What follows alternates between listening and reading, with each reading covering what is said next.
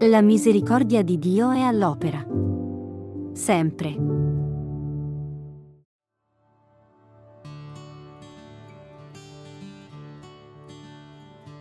Gli portarono un sordo muto, lo pregarono di imporgli la mano, lo prese in disparte, lontano dalla folla, gli pose le dita negli orecchi e con la saliva gli toccò la lingua Guardando quindi verso il cielo, emise un sospiro e gli disse, Effatà, cioè apriti.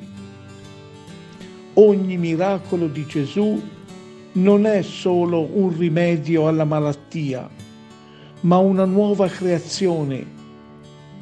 Chi lo ha sperimentato ha sentito la potenza di Gesù rinasce nuovamente ad una nuova vita, si apre nuovamente alla vita piena che Dio solo può donare.